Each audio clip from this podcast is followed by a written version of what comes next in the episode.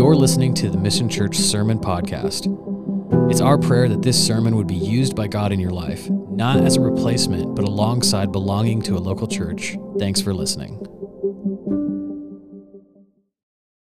And if you're able, uh, we'll stand for the reading of God's Word. This week it's coming from Romans 12.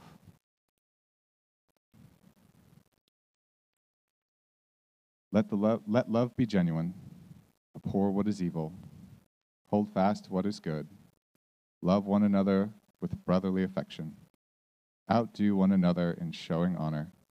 Do not be slothful in zeal, be fervent in spirit, serve the Lord.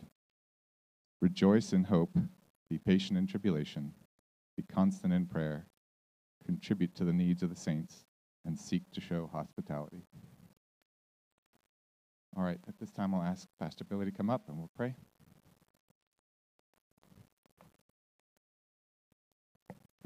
Let's pray. Dear Lord, we thank you for this morning, Lord. And Lord, I'm just grateful for everyone that's here this morning. We're grateful for the multitude of voices that we're singing, uh, the harmony that um, we were just able to share in praising you this morning, Lord.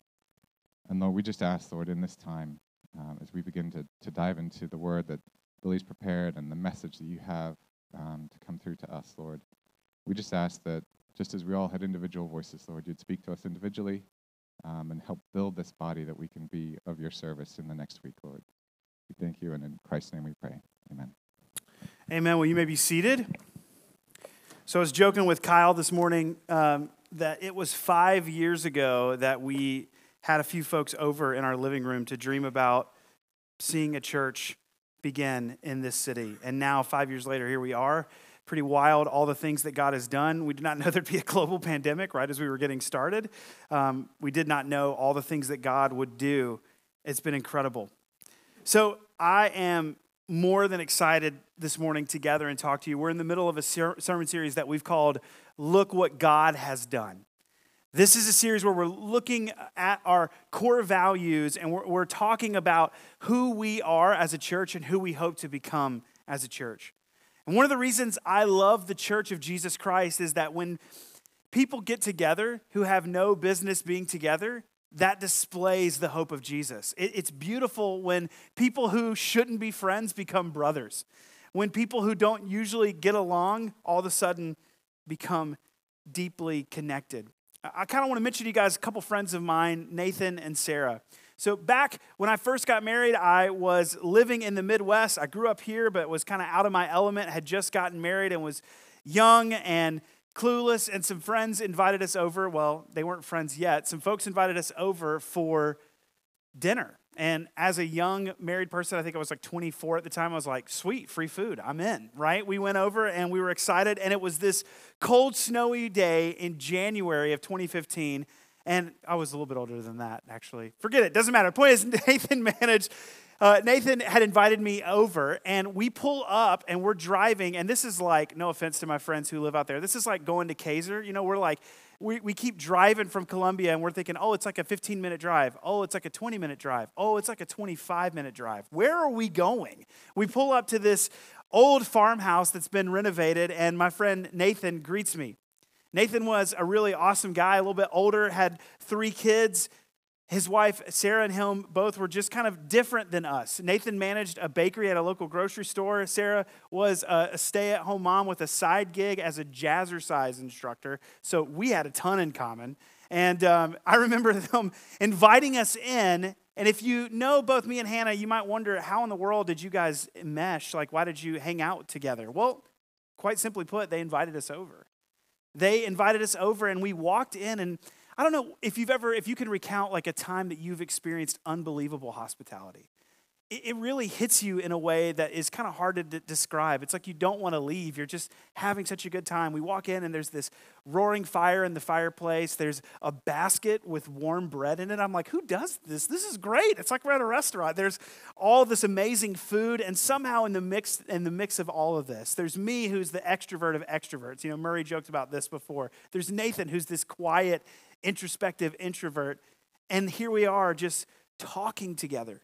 And before I knew it, we were laughing and dreaming. I was like, man, this is incredible. We walked in their backyard. They've got three acres of this beautiful land. And I'm like, you guys should host. And they're like, yeah, you know, we've thought about it.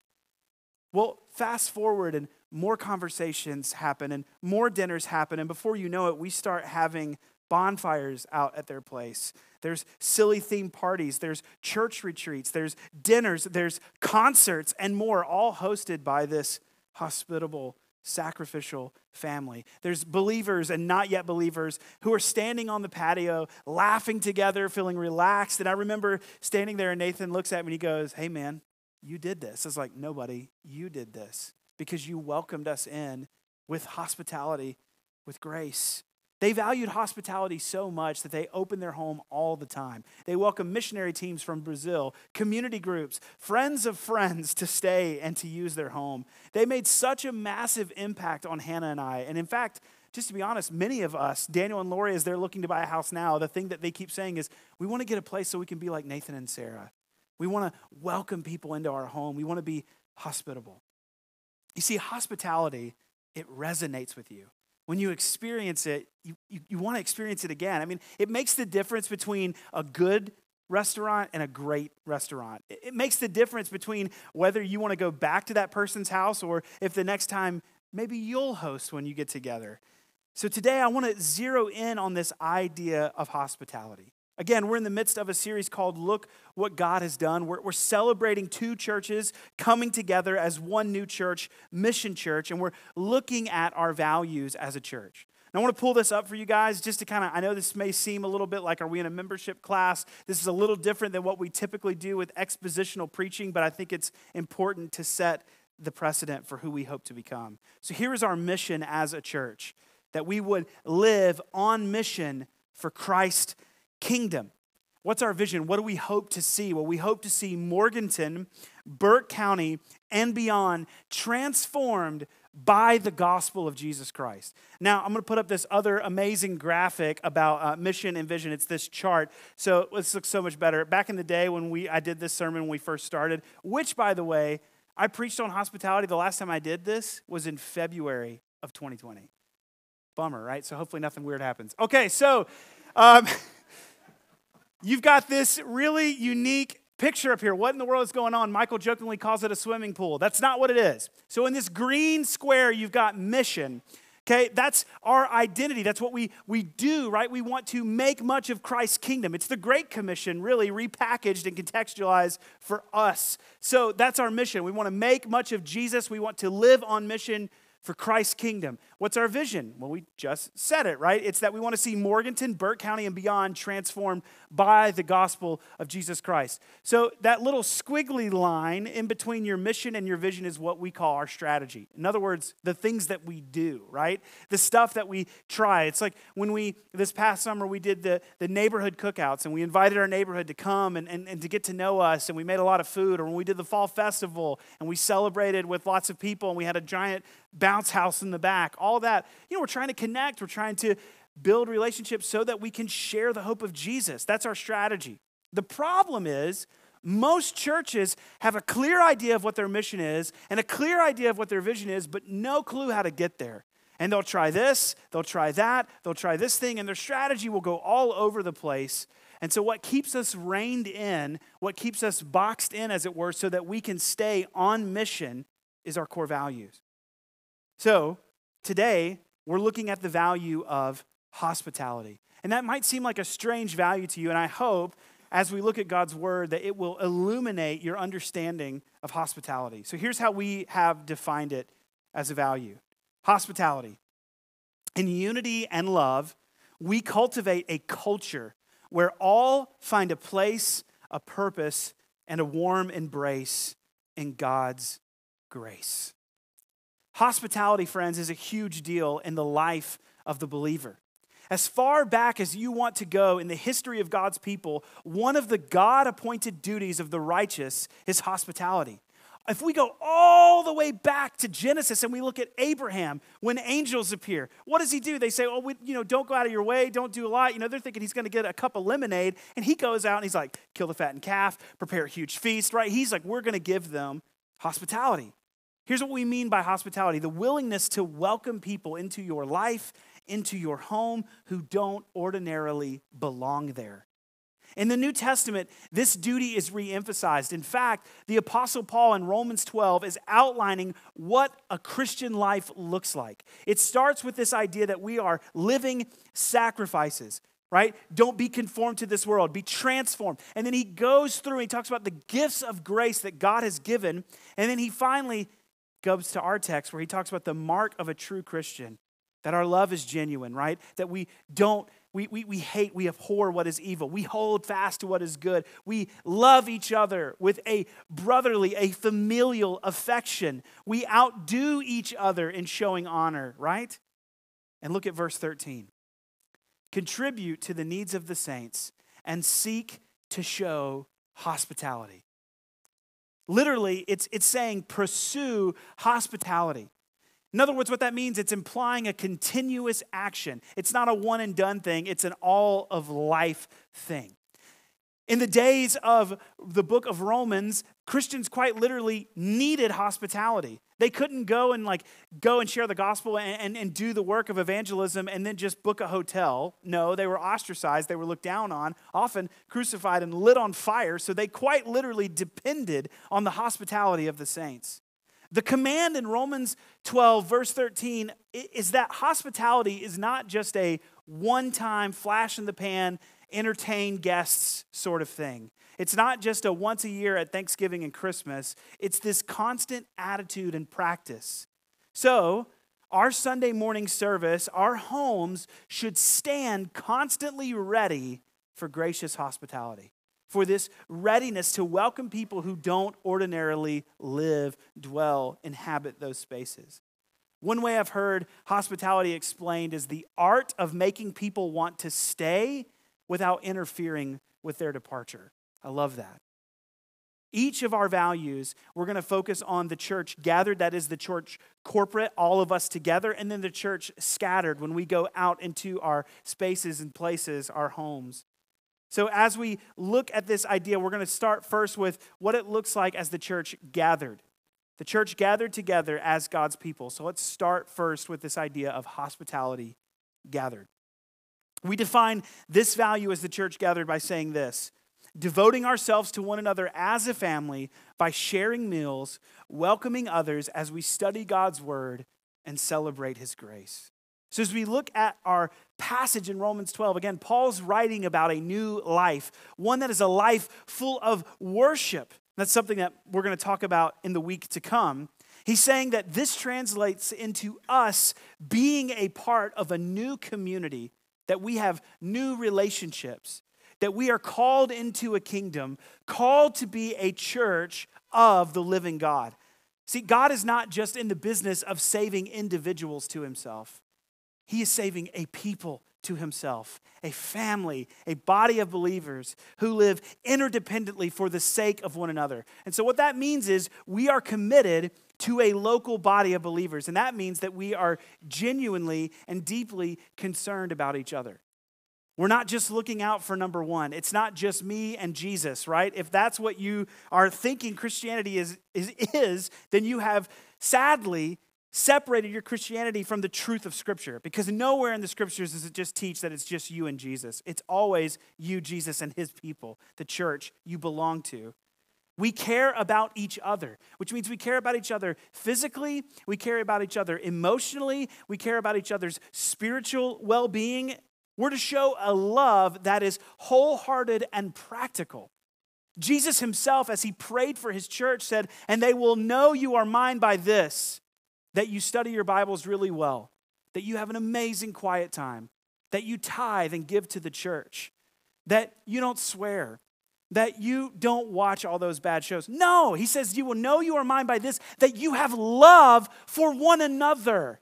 This isn't a faith of we can just live uh, just, just me, Jesus, and my pious responsibility. No, friends, it's each other.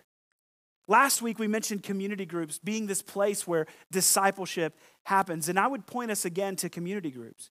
Again, the purpose of these groups is not that we'd have a Bible study that we can check off the list, though certainly we do study God's word.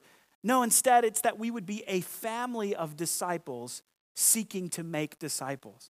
That we would get to know each other, that we would invest in one another, and that we would catch this Befriend each other.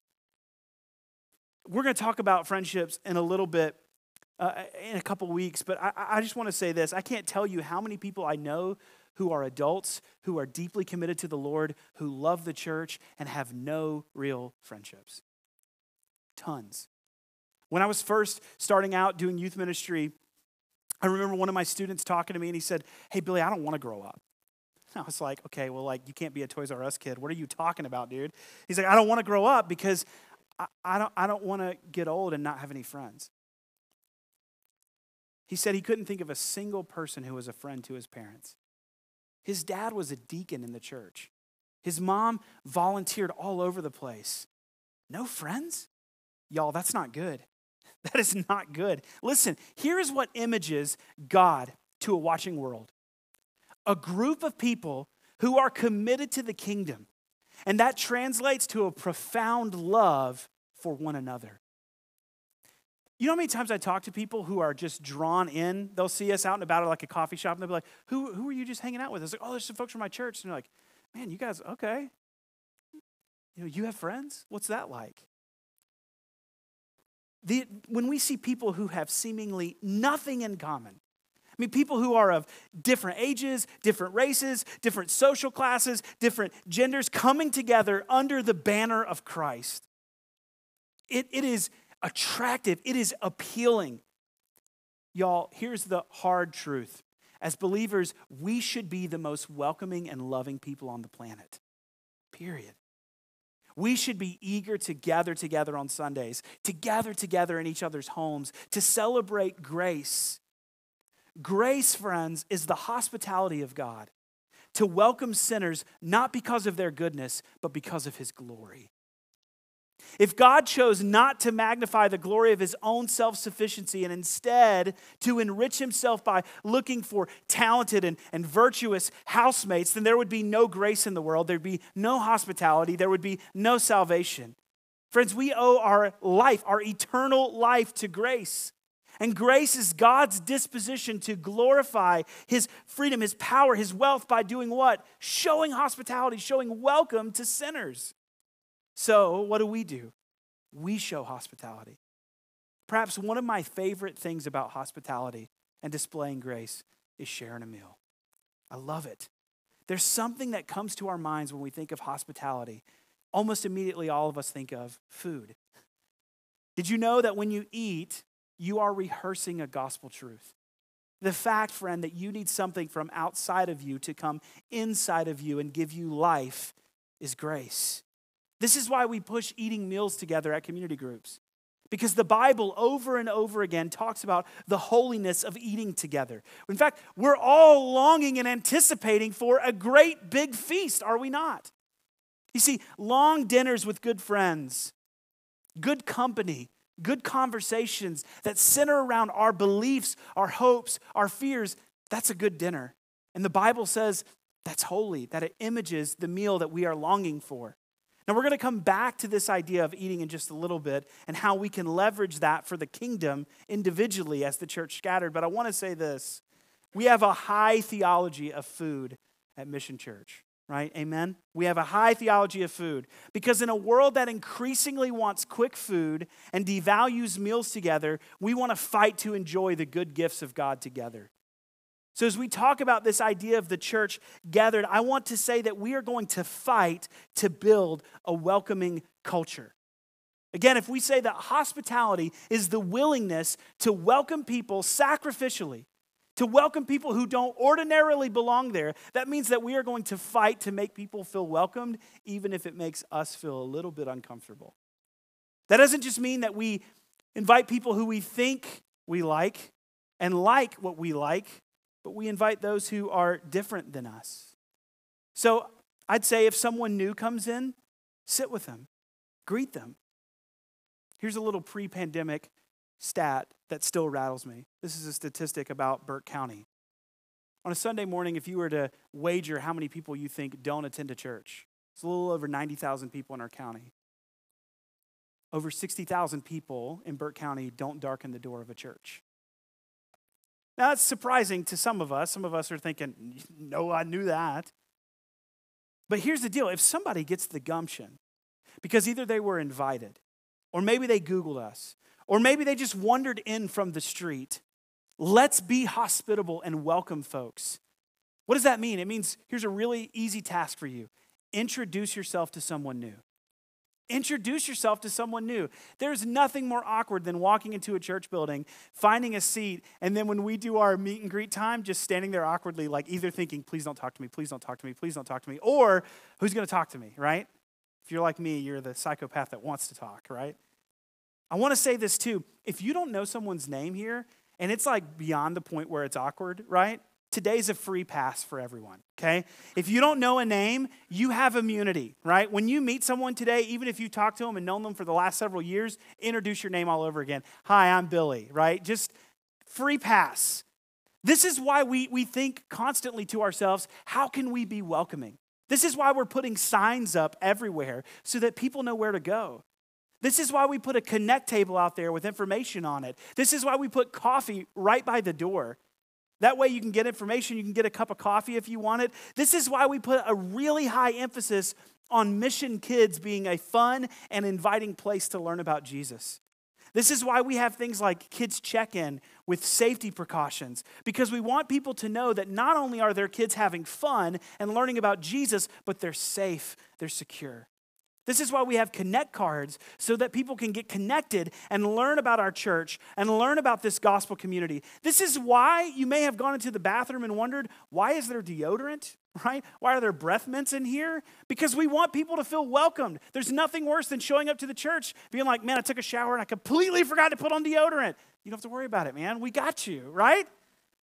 We want to say, hey, we have been welcomed by the King of the ages right? When we see Jesus talk about what is God like, we cannot forget this. He doesn't describe God as this vengeful dictator in the sky that says, Get it together. He says, I'll tell you what God's like. He's like a father who had a son who squandered everything. And when that son came crawling back, instead of looking at the son saying, Uh huh, come on back, you failure, no, God hikes up his garment, runs to his son, puts a robe on him, puts a ring on his finger, and says, Kill the fattened calf, because our God is a God of welcome. And so we want to say, We've been showered with grace upon grace. And so, yeah, we're going to buy little Guatemala coffee, not Folgers, right? We're going to say, in small ways, our God didn't cut corners to pursue me, and I'm not going to cut corners to show you welcome. So, we place gracious hospitality as a high value. We say that this is what the church gathered should be. But it's not just us corporately, friends. This translates over to you and me individually as well. So let's see, second, the hospitality scattered. Hospitality scattered.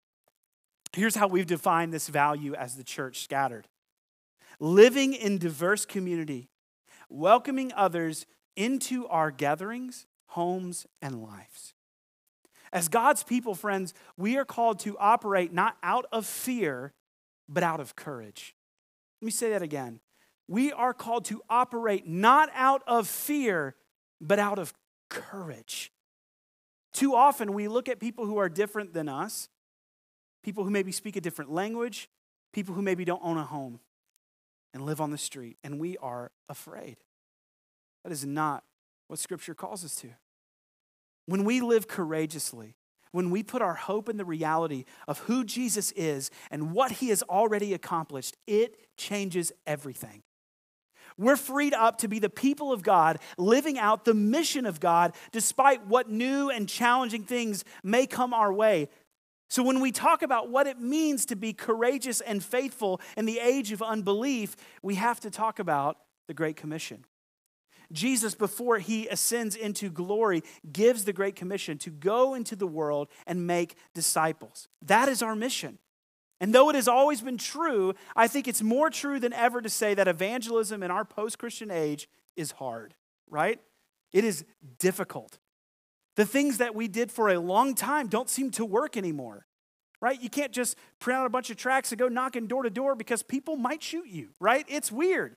Things are different. We live in a contentious time. So, what do we do? Well, I think more and more in our post Christian age, evangelism, the Great Commission is going to look like hospitality. That's right. Hospitality. As we walk courageously in our cultural climate, evangelism will look like showing hospitality. Now, don't hear me wrong. I'm not saying that hospitality is the sum total of courage or evangelism, but don't miss me saying that living courageously will involve living hospitably. Now, hospitality might sound unexciting or initially feel confusing. But when the Bible speaks of hospitality, it almost always ties it to aliens and strangers. In other words, people who are not like you and me. When we come back to the idea that gracious hospitality means to give loving welcome to those outside of your normal circle of friends, it's opening your life, it's opening your home to those who believe differently than you do. And hospitality, friends, is all over the Bible. It is. In fact, it's so important to God that when Paul is listing out the traits necessary for a man to be qualified for the office of elder in the local congregation, this is what we read 1 Timothy 3, verse 2. Therefore, an overseer must be above reproach, the husband of one wife, sober minded, self controlled, respectable, hospitable, able to teach. And so we ask to be an elder, to be a pastor. A man has to be able to open his life and show kindness to those who believe differently than he does? Yes. He has to open up his world to those outside of what he believes and what he senses? Yes. This is serious, friends. It really, really is. Erwin Lutzer says this Hospitality is a test for godliness because those who are selfish do not like strangers, especially needy ones to intrude upon their private lives. They prefer their own friends who share their lifestyle.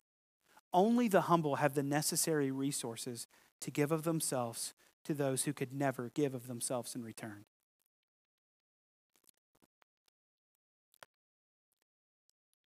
I hate election years. This is, this is off script now. I hate them. Do you know why? Because everybody loses their mind. I'm so glad we sang Ancient of Days because we live with this like narrow focus perspective of like right now is all that matters. We just did Ecclesiastes. And so maybe I'm still living in that a bit. Do you want to know what blows people's minds? When people who don't agree on anything get along. When you say, you know what, this person and their political opinion is banana sandwiches, right? I want nothing to do with it. And you say, but Jesus Christ loves them with a ferocious, never ending, never giving up, always pursuing love. So I'm going to love them too. Friends, why is the Bible so serious about hospitality? Again, because God has been hospitable to us. Even when we were living as his enemies, God came and saved us. Ephesians 2:13. But now in Christ Jesus, you who were once far off have been brought near by the blood of Christ. Jesus opened the door and invited us into God's presence. And we demonstrate that we truly appreciate and understand the divine hospitality we have received when we extend our own hospitality to those around us. I'm not suggesting that biblical hospitality is somehow this silver bullet for making evangelism work in the 21st century. Newsflash, there is no silver bullet. But might it not be in our cynical, polarizing, critical dumpster fire culture that a warm dose of welcoming, gracious hospitality will take some folks by surprise and open the door for opportunities to make disciples of Jesus. The following differentiation between hospitality and entertaining has really helped me. This lady, Karen Mains, in the 70s, wrote this. Because this is what I think most of us think. We think hospitality, we think entertaining. She says, entertaining says, I want to impress you with my home, my clever decorating, my cooking. Hospitality, seeking to make much of Jesus, says, This home is a gift from my master, and so I'll use it as he desires. Hospitality aims to serve, entertaining puts things before people. As soon as I get the house finished, as soon as I get the living room set up and decorated, when my house cleaning is done, then, then I'll start inviting people over. Hospitality puts people first. No furniture, don't worry, we'll eat on the floor. The decorating may never get done. You come on in anyway. The house is a mess. I have kids and I'm a human being. But your friends, come home with us. Entertaining subtly declares, This home is mine. It's an expression of my personality. Look, please, and admire me. Hospitality whispers, What is mine is yours. Friends, Jesus has pursued us in love, He has welcomed us. Many of us need to look within and say, Why am I so resistant to welcoming others? And so you may also be asking the question, What do you want me to do? Right? I think many of us feel that way when we hear sermons like this. And so I want to give us a couple quick ways that we can show hospitality. First, welcome everyone you meet. Welcome everyone you meet. What does that mean? I think the best thing that you can do is literally greet anyone you see. You know, when you're at the gas pump and you do this whole like look down thing, don't look at anyone. What if you looked up and saw people? Hey, how's it going today? How you doing? It blows people's mind. They're like, "You're talking to me?" Usually people are surprised and delighted by that. Now, that's an easy thing to do if you're a grade A extrovert like me, and that's hard to do if you're an introvert. And right now, maybe you're thinking, can we just go to number two? Because I don't want to do that. But often, the best things to do are the hardest things to do. This past week, I went into the UPS store and I was going to take a laundry list of Amazon returns for the church and our house. And I walk in the door, and it's just the humdrum of scanning and checking people out. And uh, my wife goes and does this task usually all the time. And so they were, we, we were, you know, recouping from being sick, and so um, they were still at home. And I was like, "Yeah, I'll take care of it." And I go in, and, and I'm sitting there, and I'm doing the whole routine process, and the guy's scanning everything, and I just go, "Oh, by the way, my son Sammy says hi," because he loves the UPS store. And I'm not kidding. This guy went from just like dee dee to you're Sammy's dad? And I was like, this is weird. And I was like, yeah, I'm Sammy's dad. Yeah. He's like, oh man, how's Hannah? How's Sammy? He's like, did Sammy show you his drumstick? This guy has a drum set in the back of the store and for some reason let my kid go and play it. And I love this because, guys, if you don't, um, she's not here, so I can pick on her. My wife is so good at talking to people. You know, I'm like, hey, let's go to Aldi real quick. No, I want to go to Food Lion. Why? Because so and so is working today. What? No, let's get, we're right here. But she wants to go because she wants to see people that she's connecting with because she's never met a stranger. You see, in our cold world of division, we can showcase mercy just by being kind. Pray for grace, ask for strength, and greet people. But don't just start there, keep going. Second thing, engage people. Engage people. Remember this every person you meet is eternal. I need to just, again, we're in a moment, in an age, in a culture, in a day where we villainize each other, we need to be reminded of a theological concept. So, yes, we shed our Latin name, but we're not going to shed teaching Latin. Here's a Latin phrase for you Imago Dei, the image of God. You, friend, are an image bearer. God has crafted and made you in his image, and so is that fellow person. You have never met a mere mortal and you have never met someone who doesn't bear God's image. So care about and take an interest in those you run across. And I don't think this is overly difficult. When I say engage, here's what I mean ask open ended questions. Pray that you would let your inner curiosity out. Don't just be thinking about how you can talk about yourself, but ask God to give you a genuine curiosity for this image bearer, this person. You may think, well, this is all obvious, but so often we hold back from doing it. We do. Friends, we need to get to know people, to take an interest in them, to listen to them rather than to just try and get them to think about how great you are and how you can say something maybe hilarious or something memorable. Get to know them, engage people. Next thing, make meals a priority. Make meals a priority. This means we regularly eat meals with each other as a display of the love, provision, and acceptance of God. We, come, we, we can overcome idols like selfishness, giving up family time and extra costs to feed others. Maybe you pick a day of the week, hey, you know, Thursday nights, we're eating, we're eating anyways. Let's always invite someone over to our home every Thursday. And you can let down idols like selfishness, right?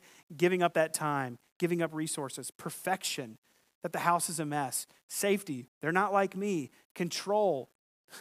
Folks show up and you can't control them, right?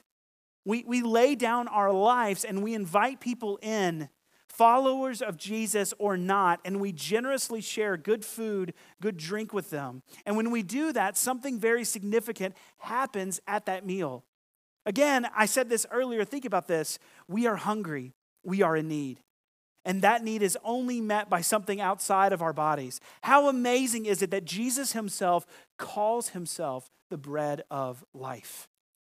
Friends, we have a deep spiritual hunger that can be met only by Jesus. When people eat together, the experience is something more than just a physical event. There is a spiritual event taking place, whether people acknowledge it or not. God has provided a means to sustain life outside of our own lives. And whenever we eat, we are experiencing His care, His provision. The meal creates an experience of, of unity, of oneness at a table. I mean, this is why most business deals take place during meals and why more conversations happen when people have food or drinks in their hand. This is also why Jesus is called a friend of sinners. One theologian said it this way Jesus eats his way through the Gospels because he identifies with people over a meal. When people ridiculed Zacchaeus, this scum of a human being who was stealing from God's people, who couldn't even get a view of Jesus, so he has to climb up in a sycamore tree. Jesus looks at him and says, Zacchaeus, you come down, for I'm coming to your house today. This is why we take communion. It's why the Lord's Supper, Supper, is called communion, because it's a common meal eaten together to remind us of the common provision that we share in Jesus. We are one in our need and one in taking it. And so we have communion. I mean, Mission Church, hear me, you're already eating hopefully at least three times a day, don't do it alone. Do it with others and watch Jesus join you at the table and change that meal. He is well acquainted with joining people at the table. Invite Jesus and others to dinner and see what he does. And then lastly, love the outsider. Love the outsider. In every work environment, every neighborhood, there are people who are, for whatever reason, they're kind of outliers. These are men and women who are all around you, perhaps more so than ever in our globalized world, because of the way sin affects us, we tend to run away from people who are different than us. We tend to not want to be around people who think differently and look differently than us. But I want to lay this before you Jesus Christ would have moved towards those people. How do I know that? Because he moved towards you. God extends radical, gracious hospitality to me and you, and we love the outsider because we were the outsider. Mission Church, would we bring the better wine? What do I mean by that? Jesus' first miracle is turning water into wine at a wedding feast. And it was so unusual, so perplexing that when the host of the feast took of it, he said, This is way better. Who would do this? Usually people wait and bring out the worst stuff. Not Jesus. Jesus showcases mercy and love to a divided and broken world. And as dark and dire as our landscape may appear right now, we know, friends, that the battle has already been won. And that means that we don't have to fight. This age of unbelief, it looks big, it looks intimidating for the church, but it's simply a small subplot in a bigger, better, greater story, the greatest story ever told. And while there are, yes, spiritual realities and significant things at work, we're called to simple, everyday faithfulness that works itself out in lives marked by hospitality. And sometimes, yes, it is the big flashy acts, the kind of stuff that we take pictures of and throw up online. But I'm convinced, friends, that our Christian courage looks more like inviting a group of strangers into your home for dinner than the attractive, successful ideas that we dream up in our minds. Would we open our homes? Would we risk getting hurt? Would we be courageous because of the hope, strength, and courage we get from the Lord? And today, I don't want to just say this and leave you feeling encouraged and motivated and that just fade away. I want to give you a tangible task. So here's what we're going to do I bought some gift cards. I'm going to pass these around. And there's one to Thornwell, there's one to Little Guatemala. It's 15 bucks. Everyone in the room gets one. Here's what I want you to do I want you to take this gift card and I want you to connect with someone and invite them out for a cup of coffee. We could have spent this money on flyers that would go out into people's mailboxes saying, Mission Church, we're here. And they would have taken it, looked at it, and thrown it away. I don't want to invest my money that way. I don't want to invest the church's money that way. We want to invest in you, friend. Be hospitable, welcome others in. Extend radical generosity. You see, one of the barriers that people have is, I don't know. I mean, I just don't, I don't know. I have the things are tight right now. I don't know if I have the money. I don't really know what, what I could do or where we could go. Now, now you have no excuse, right? You literally have an opportunity. You see, rather than spending lots of money on Google ads or mailers that most people just throw away or scroll past, we want to invest in you. Share a good cup of coffee. Welcome people into your life. Invite them to your home. Invite them to this gathering. Invite them to community group. Showcase the great love of Jesus. There was a Chicago businessman that called his wife to get her uh, to get her okay for bringing home a visitor. It was late in the day, and um, it was late in the day, and and she was kind of confused. She had just gotten her kids, and she was like, "What do you mean you want to bring someone home? What are you talking about?" Well, sweetie, he said he is uh, a, a, really important person from Spain, and he doesn't really speak a lot of English, but uh, I really want to feed him. and she thought, well, this is going to be interesting. Uh, yeah, sure, I'll figure something out for this Spanish official. So he comes and they share a meal, they laugh, they have a good time, and they don't think anything of it as he leaves.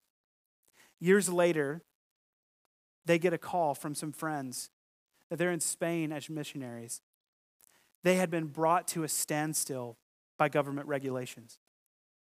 And all of a sudden, they get word from this Spanish official because he recognizes their last name. He realizes that they were family members of that hospitable Chicago couple. And so he did everything in his power. He used his influence to clear away the restrictions. This is true. There is a church today in that province of Spain because of one meal. Friends, how far can hospitality and kindness go? I mean, we may never know the great things that God will accomplish through selfless acts of his people. Show hospitality. It's a command, not an option. And let's do it with joy. Four questions for us. What does the hospitality of Jesus teach me about love? And how can I show that same kindness to others?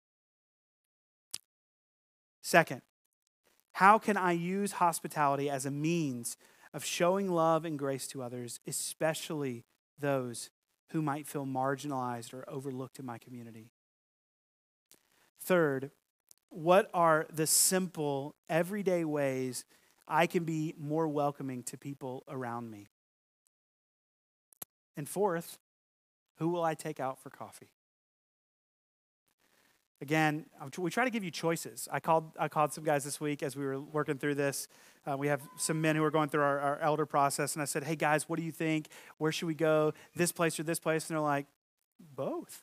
Give them options, give them choices. So pick one or the other and pray about how God would have you show hospitality to. Let's pray together. Heavenly Father, we are overwhelmed because you've welcomed us.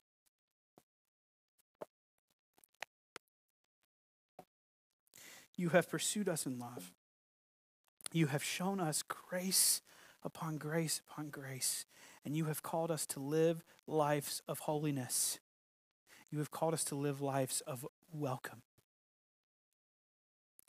Lord, would we be those who extend the compassion of Jesus? Would we be those who welcome others into our home? I pray, God, over these gift cards. I pray for courage for these people. Thank you, God, for the ways that you're working. I pray that you would stir someone to mind, Lord. If they don't know who, then this week you would surprise and delight them. And that, Lord, we pray for good conversations. We pray, Lord, that you would you would work. Lord, that you would go ahead of us, Lord, and that you would extend the welcome through us, Lord. God, we're so grateful for the hope that we have been shown in Jesus. We pray all of this in Christ Jesus' name. Amen. Thanks again for listening to the Mission Church podcast. For more information on the life of our church, you can visit missionchurchnc.com. You can also find us on social media at Mission Church Morganton. Grace and peace be with you in the name of the Lord Jesus Christ.